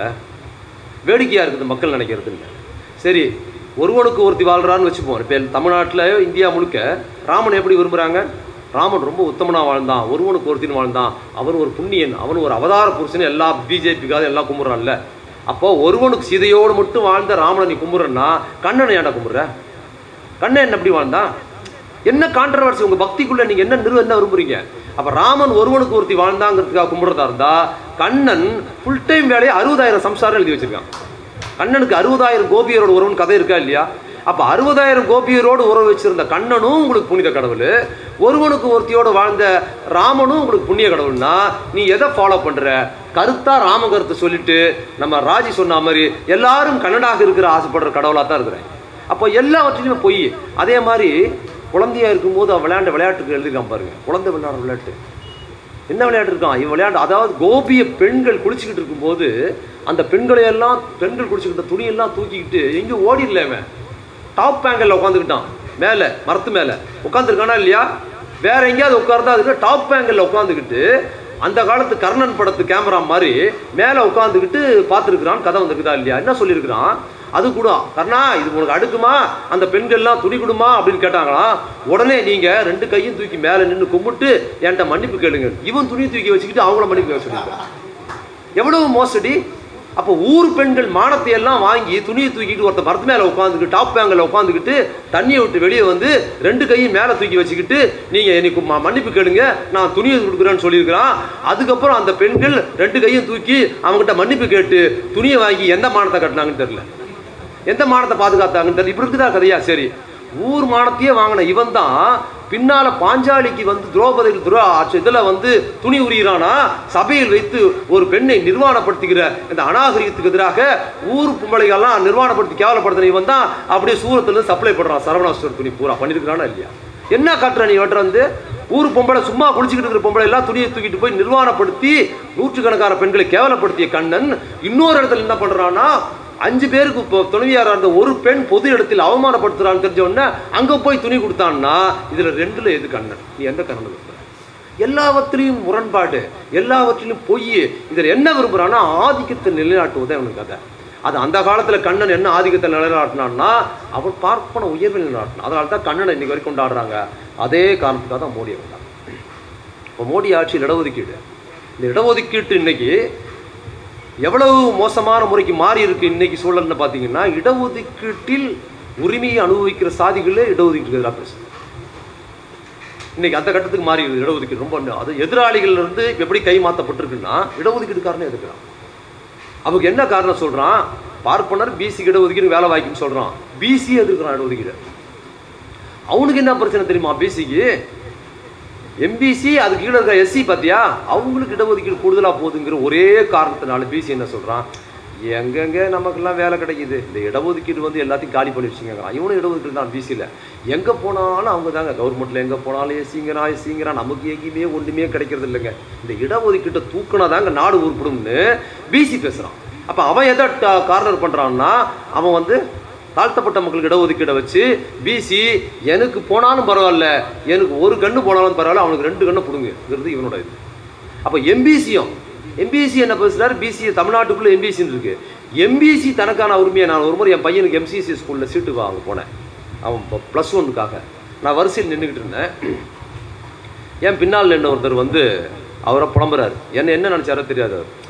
எங்கெங்க இந்த இடஒதுக்கீடு வந்து ஒன்றுமே இல்லைங்க. எல்லாம் எஸ்டிக்கு தாங்க போகுதுன்னாரு. நான் கேட்டேன் நீங்கள் என்ன இதுன்னு கேட்டேன் நான் எம்பிசிங்கன்னாரு உங்களுக்கு பின்னால் நிற்கிறாரு அவர் பிசி அவர் சொல்கிறாரு இந்த எம்பிசி வந்து பூரா பிசி அதுக்கிட்ட காலி பண்ணிட்டான்னு சொல்கிறாரு அப்படின்னு அப்பா அப்படி திரும்பி பார்த்தாரு இதுதான் பிரச்சனை ஒரு பிசி எம்பிசி எம்பிசிக்கு ஒரு கோட்டாவில் போகும்போது ஷெட்யூல் காஸ்ட்டுக்கு போடுது அடுத்தது ஒரு இடம் எம்பிசிக்கா பிசிக்கா நிற்கிது ஒரே மார்க்கு அதில் ஒரு மார்க் கம்மியாக இருக்கிற எம்பிசிக்கு சீட்டு கொடுத்துட்டா பிசி என்ன சொல்லுவான் ஒரு மார்க்கில்ப்பா இந்த எம்பிசி பசங்க வந்து அடிச்சுட்டு போயிட்டாங்க அதை ஒருபோதும் எம்பிசியால் ஒத்துக்க முடியாது பிசியை அதே போல் பிசியா இடஒதுக்கீடுல பார்ப்பனரான்னு போகும்போது ஒரு பார்ப்பன சிறுவன் அவன் வந்து ஒரு அந்த பொண்ணோ அதை வந்து அது வந்து தொண்ணூத்தஞ்சு மார்க் எடுத்திருக்குது. ஒரு பிசி வந்து தொண்ணூற்றி மூணு மார்க் எடுத்திருக்காரு. யாருக்கு சீட்டு கொடுக்கலான்னு வந்தால் எண்ணிக்கையில் கூட இருக்கிற பார்ப்பனருக்கு தான் கொடுக்கணும்னா மாறா கொடுக்க முடியாது. பிசிக்கு தான் கொடுக்கணும். தொண்ணூற்றி ரெண்டு பையனுக்கு சீட்டு கொடுத்தா ஐயர் என்ன சொல்கிறாரு வீணாக போயிடுச்சுங்கிறாரா? அதே கான்செப்ட் அப்படியே சாதி ரீதியாக இருக்குது அப்போ இவனுக்கு நன்மை நடக்கும்போது இடஒதுக்கீடு இவனுக்கு தேவை. மாறாக வேறு ஒரு விஷயத்தில் மாறுபடும் போது இடஒதுக்கீடு எதிராக இருக்கிறான். அப்போ இடஒதுக்கீடு என்பது வெறுமனே எண்ணிக்கை அடிப்பில் கிடக்கிற விஷயம் கிடையாது. அது சமூக இழிவு சார். ஏன்னா இன்னைக்கு நிறைய பேர் இடஒதுக்கீடு ஆதரவாளர்கள் அது ஏதோ எண்ணிக்கையில் இவ்வளோ பேர் இருக்கிறாங்க அவங்களுக்கு இவ்வளோ கொடுத்துடணும் அப்படிலாம் கிடையாது. சமூக இழிவு ஒரு சாதிக்கு எந்த அளவில் இருக்கிறதோ அந்த அளவுக்கு இடஒதுக்கீடு. அதுதான் இடஒதுக்கீடு அடிப்படை. இது புரியாமல் நம்ம ஆளுங்க நிறைய பேர் பெரிய அரசுகளே அவங்க விகிதாச்சார அடிப்படையில் ஒதுக்கிட்டு அவங்களுக்கு இவ்வளோ கொடுத்துட வேண்டியதானே இவங்களுக்கு இவ்வளோ கொடுத்துட வேண்டியதானா அப்போ என்றைக்கு பார்த்தா பாப்பா புள்ளி ஒருத்தர் அதிகமாக வந்துட்டான்னா திருப்பி அவங்க ஷெடியூல் காசு கொடுத்துட முடியுமா? கொடுத்துட முடியுமா? ஒரு ஏரியாவில் அதிகமாக இருக்கிறான் பாப்பா நான் கொடுத்துட முடியுமா? அப்படி கிடையாது. இடஒதுக்கீட்டு நடிப்பை சமூக நீதியின் அடிப்படை சாதி ரீதியான இழிவுக்கு எதிரானது. அப்போ ஒரு பார்ப்பனரை விட ஒரு பிற்படுத்தப்பட்டவர் பின்தங்கி இருக்கிறார். அதனால் அவருக்கு சமூக நீதி. ஒரு பிற்படுத்தப்பட்டவரை விட ஊரில் இருக்கிற ஒரு பிற்படுத்தப்பட்ட சாதியாக இருக்கிற ஒரு ஒரு ஒரு ஒரு நாயுடுவோ ரெட்டியாரோ வேறு சாதி செட்டியாரோ பிற்படுத்தப்பட்ட சமூகத்தை விடவும் மிக பின்தங்கி ஒரு வன்னியர் இருக்கிறாரு. அதனால் அவருக்கு எம்பிசி வன்னியரோடு சேர்ந்து வன்னியருக்கு பின்தங்கி இருக்கிறாங்க வண்ணார் மற்றும் நாவிதர் சமூகத்தை சேர்ந்தவங்க. அவங்களுக்கு சேர்த்து தான் எம்பிசி இருக்குது. நியாயப்படபாரகம் பார்த்தாலும் எம்பிசிக்குள்ளார உள் உள் உள்ஒதுக்கீடு உள்ஒதுக்கீடு ஒரு கொடுக்கணும். எம்பிசிக்குள்ளார நாவிதர் வண்ணார் சமூக மக்களுக்கு ஒரு ஒதுக்கீடு கொடுக்கணும். அதுதான் நியாயமானது? அவங்க இவங்களால ஒடுக்குமுறைக்குள்ளாகிறாங்க. அதுக்கப்புறம் ஏன் தாழ்த்தப்பட்ட மக்களுக்கு இன்னும் கூடுதல் ஒதுக்கீடுன்னா இவர்களாலையும் இழிவாக நடத்தப்படுறாரு ஊருக்கு வெளியே சேரி வச்சு நடத்தப்படுறாங்கங்கிறதுனால அந்த இதை ஒதுக்கீடு இந்த சமூக அநீதியை புரிந்து கொண்டால் நீ அடுத்த சாதிக்காரனை என்ன மனநிலையில் பார்க்குறங்கிறத புரிஞ்சுக்க. அதுதான் இடஒதுக்கீடு அப்போது ஒரு பிற்படுத்தப்பட்டவராக இருக்கிறவர் ஒரு ஒரு நாயுடு ரெட்டி முதலியார் சேர்ந்தவர் அதற்கு கீழே இருக்கிற ஒரு வன்னியர் எப்படி பார்க்குறாரு? வன்னியர் அதற்கு கீழே இருக்கிற தலித் மக்கள் எப்படி பார்க்குறாரு? அப்போ இடஒதுக்கீட்டின் அளவுகோல் எப்படின்னா சாதி ரீதியான இழிவை அட அடிப்படையில் வைத்து தான் இடஒதுக்கீடான ரைட்ஸு அதனால்தான் தாழ்த்தப்பட்ட மக்களுக்கு இடஒதுக்கீட்டில் முன்னுரிமை என்னன்னு சொன்னால் அவர்கள் எல்லா ஜாதிக்காரர்களாலும் இழிவாக நடத்தப்படுகிறார்கள். ஊருக்கு வெளியே சேரியில் யாருங்க இருக்கிறா எல்லாம் இன்னைக்கு ஜாதி இல்லைங்கிறான்ல. கிராமத்தில் போயிட்டா இடஒதுக்கீடு அவங்க போயிடுச்சு. ஊருக்கு வெளியே சேரியில ஒரு முதலியார் இருக்காரா செட்டியா இருக்காரா வன் ஏன் ஒரு நாவிதர் வண்ணார் இருக்கிறாராங்க? ஊருக்கு வெளியே சேரின்னு ஒன்று இருக்குது. அவங்க வந்து ஊர் குளத்துல புழங்க முடியாது. ஊர் கிணத்துல தண்ணி எடுக்க முடியாது.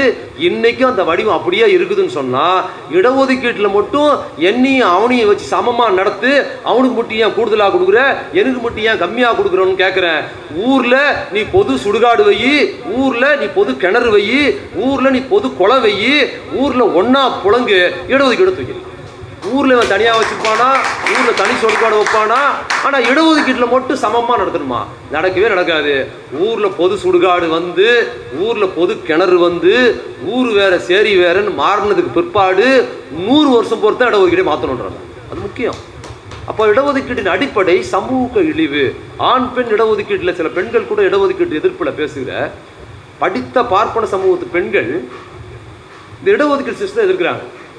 ஒரு கம்யூனிஸ்ட கண்ணோட்டம் கொண்டவர்கள் இடஒதுக்கீடு வந்து வந்துருச்சு தகுதி திறமை வரணும் இடஒதுக்கீடு தேவையில்லாத சாதிய வழக்குதெல்லாம் சொல்றாங்க. ஆனா அவங்க இன்னொரு புறத்தில் பெண்களுக்கான இடஒதுக்கீடு ஞாபகப்படுத்துறாங்க நியாயப்படுத்துறாங்க. இன்னொரு புறத்தில் என்ன சொல்றாங்க? என்னைக்கோ பார்ப்பனர்கள் என்னைக்கோ பா எங்க முன்னோர்கள் பண்ணதுக்கு நாங்க என்னங்க பண்ணுவோம்? நாங்க எப்படி தப்பு பண்ணுவோம்? நாங்க ஏன் தண்டனை அனுபவிக்கிறோம்?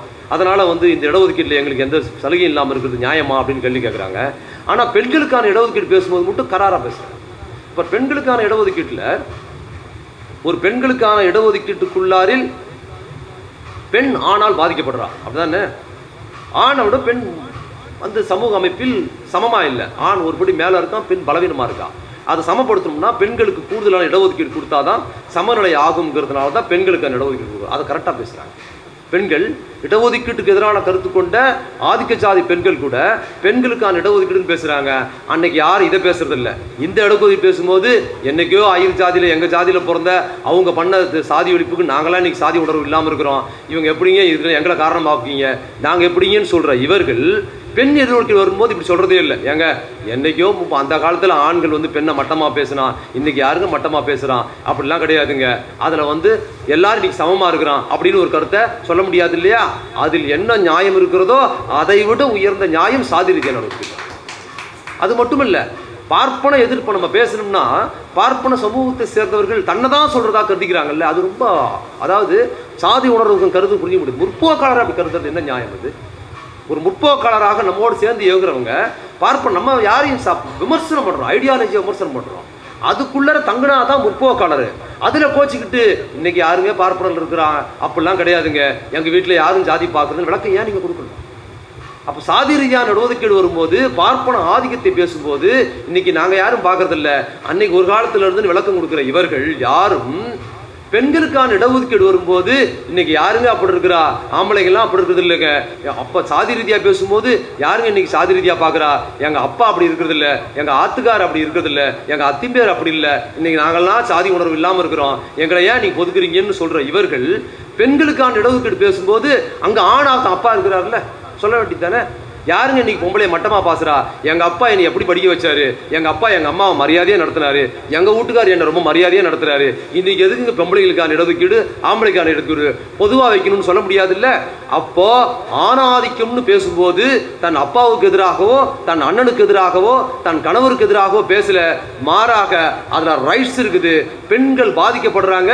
பெண் உரிமை பெண்களுக்கான இடஒதுக்கீடு பேசும்போது அந்த இடஒதுக்கீடு தன் தந்தைக்கு எதிரானதல்ல தன் சகோதரனுக்கு எதிரானதல்ல. அது பெண்களுக்கான உரிமைங்கிற புரிதல் எப்படி சரியா இருக்குதோ அதுபோல் தாழ்த்தப்பட்ட மக்களுக்கான இடஒதுக்கீடு பிற்படுத்தப்பட்ட மக்களுக்கான இடஒதுக்கீடுன்னு சொல்லும்போது அது பார்ப்பனருக்கு எதிரானதல்ல. சமநிலைக்கான புரிதல் ஒரு பார்ப்பனருக்கு என்னைக்கு வருதோ அன்னைக்கு தான் அந்த நாடு வரும். அது வரைக்கும். அப்போ அப்ப இது திட்டமிட்டு இருக்குது. அப்போ இடஒதுக்கீடு எல்லா இடங்களையும் புரிந்து கொள்ள அவங்கவுங்களுக்கு வாய்ப்பு இருக்கும்போது புரிந்து கொள்ளப்படதா இருக்குது. மற்ற இடங்கள்ல எதிரா இருக்குது. குறிப்பா இன்னைக்கு இடஒதுக்கீடு என்ன ஆபத்தை சந்திச்சிருக்குன்னா இடஒதுக்கீடு காலம் இருக்குது ஒரு தாழ்த்தப்பட்ட சமுதாயத்தை சேர்ந்தவர் அதற்குள்ள அவர் இடஒதுக்கீடு எதிராக பேச வைக்கிறது. பிற்படுத்தப்பட்டவர் அந்த கண்ணோட்டத்தை பேச வைக்கிறது. ஒரு பிற்படுத்தப்பட்டவர் தனக்கு கீழே இருக்கிற தாழ்த்தப்பட்டவருக்கு போறதுக்காக தன் இடஒதுக்கீடு எடுக்கிறாரு. மாறா தாழ்த்தப்பட்ட சமுதாயத்தை சேர்ந்து இடஒதுக்கீடு எடுக்கிற காரணம் இருக்கு பாருங்க. அதுவும் இதே போல ஒரு காரணம். அது ரொம்ப மோசமான காரணம். அதுக்கு என்ன காரணம்னா வர்க்க நிலையில் இடஒதுக்கீடு வந்ததுக்கு பிற்பாடு படித்து வசதியானதுக்கு பிற்பாடு பொருளாதார அந்தஸ்து வர்க்க நிலை உயர்ந்திருக்கு.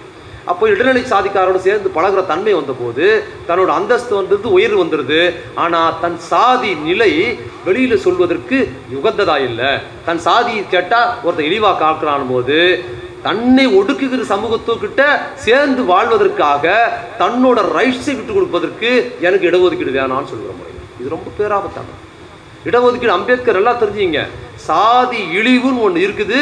அதனால தான் இடஒதுக்கீடுங்கிறது தான் கான்செப்ட் இன்னைக்கு ஒடுக்குமுறைக்கு உள்ளாகிற மிக பிற்படுத்தப்பட்ட சாதிகள்லேருந்து தாழ்த்தப்பட்ட சமூகத்து வரைக்கும் என்ன மனோபாவம் வந்திருக்குன்னா நாங்கள் எங்கள் சாதி ரொம்ப உயர்வானது?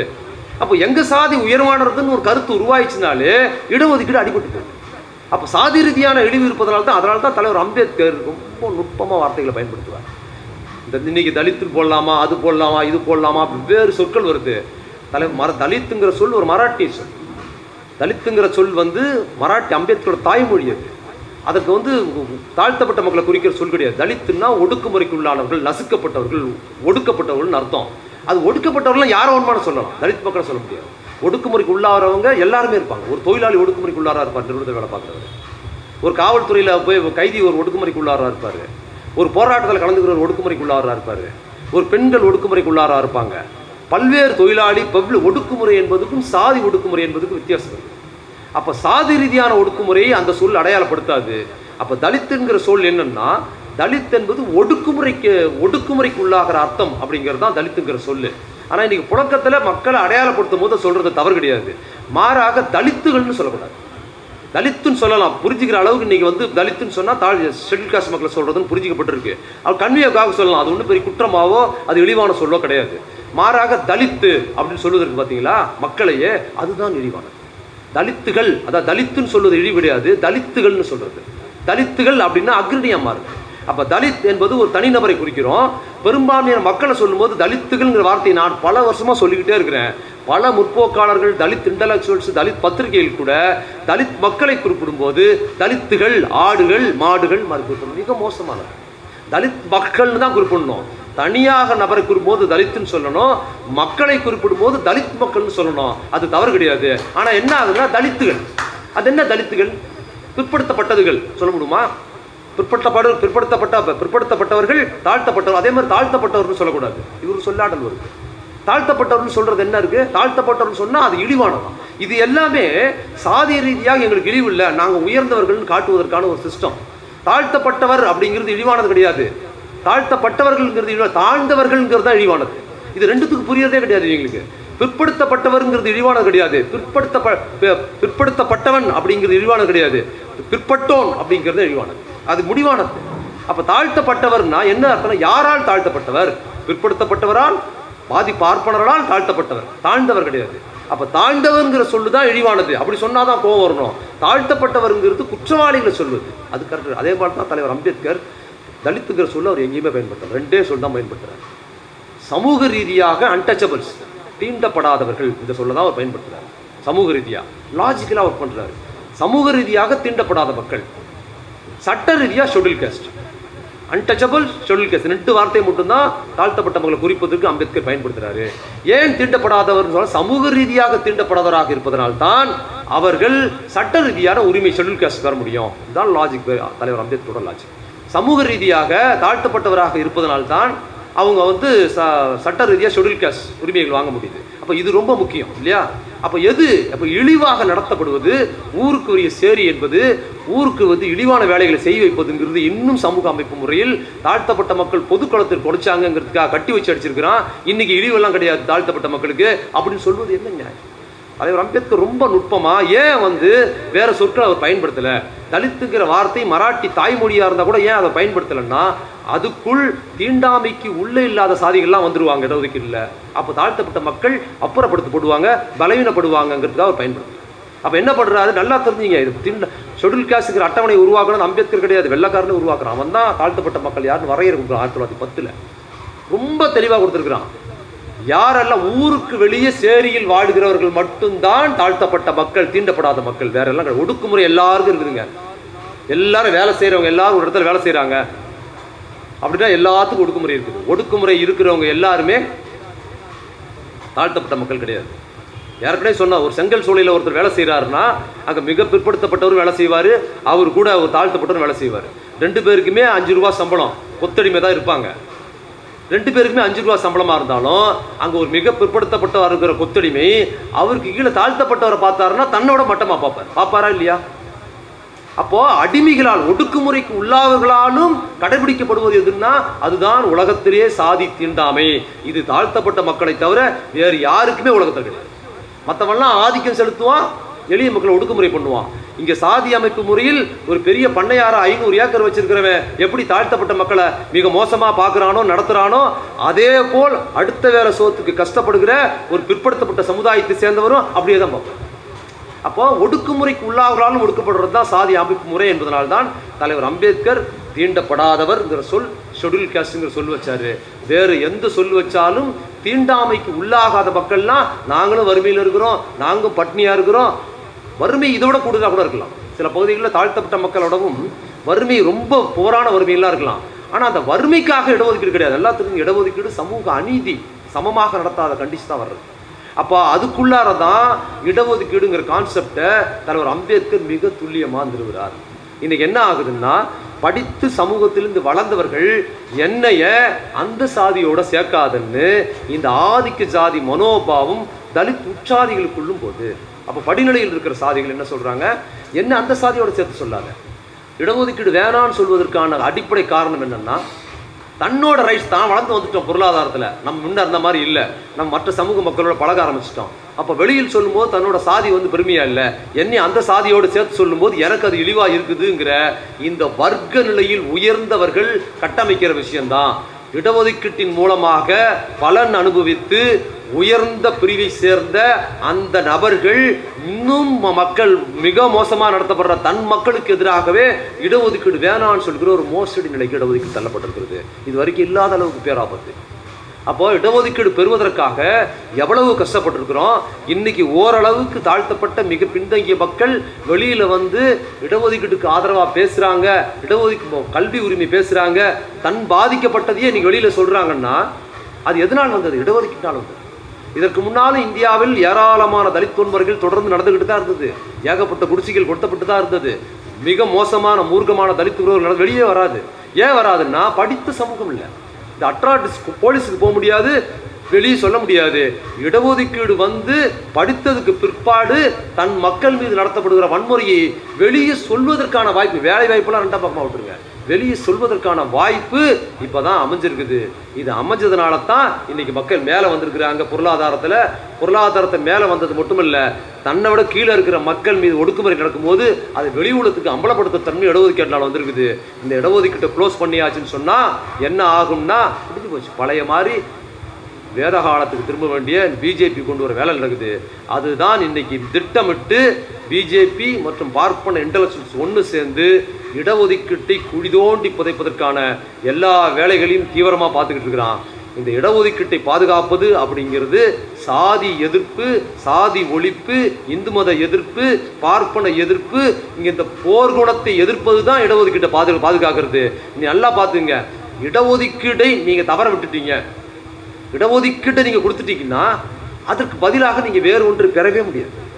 வேறு எதையுமே பெற முடியாது. இடஒதுக்கீட்டை பாதுகாப்பது நமது உரிமை. அதனால் இடஒதுக்கீட்டுக்கு எதிராக இடஒதுக்கீடு சாதிகள் பேசும்போது அதை அம்பலப்படுத்தி தொடர்ந்து இடஒதுக்கீட்டை பாதுகாக்கிறது ஏங்குறது ரொம்ப முக்கியமானது. அது மட்டுமல்ல இன்னும் சாதி ரீதியான அவமானங்கள் எவ்வளோ இருக்குது? சாதி ரீதியான விஷயங்கள் எவ்வளோ வந்து? இன்னும் சாதி வன்மம் எவ்வளவு இருக்குது? இன்றைக்கி இடஒதுக்கீட்டை தூக்கிட்டா அது இன்னும் எவ்வளோ மோசமாக மாறும் என்பதையும் இந்த சமூகத்துக்கு நம்ம தொடர்ந்து அம்பலப்படுத்தணும். அதை விபி சிங் போன்ற மிக சிறந்த இடஒதுக்கீட்டுக்காகவே தன் ஆட்சியை துறந்த விபி சிங்கின் நினைவு நாளில் இன்னைக்கு பேசுறது கூடுதல் மகிழ்ச்சி. வாய்ப்புக்கு நன்றி வணக்கம்.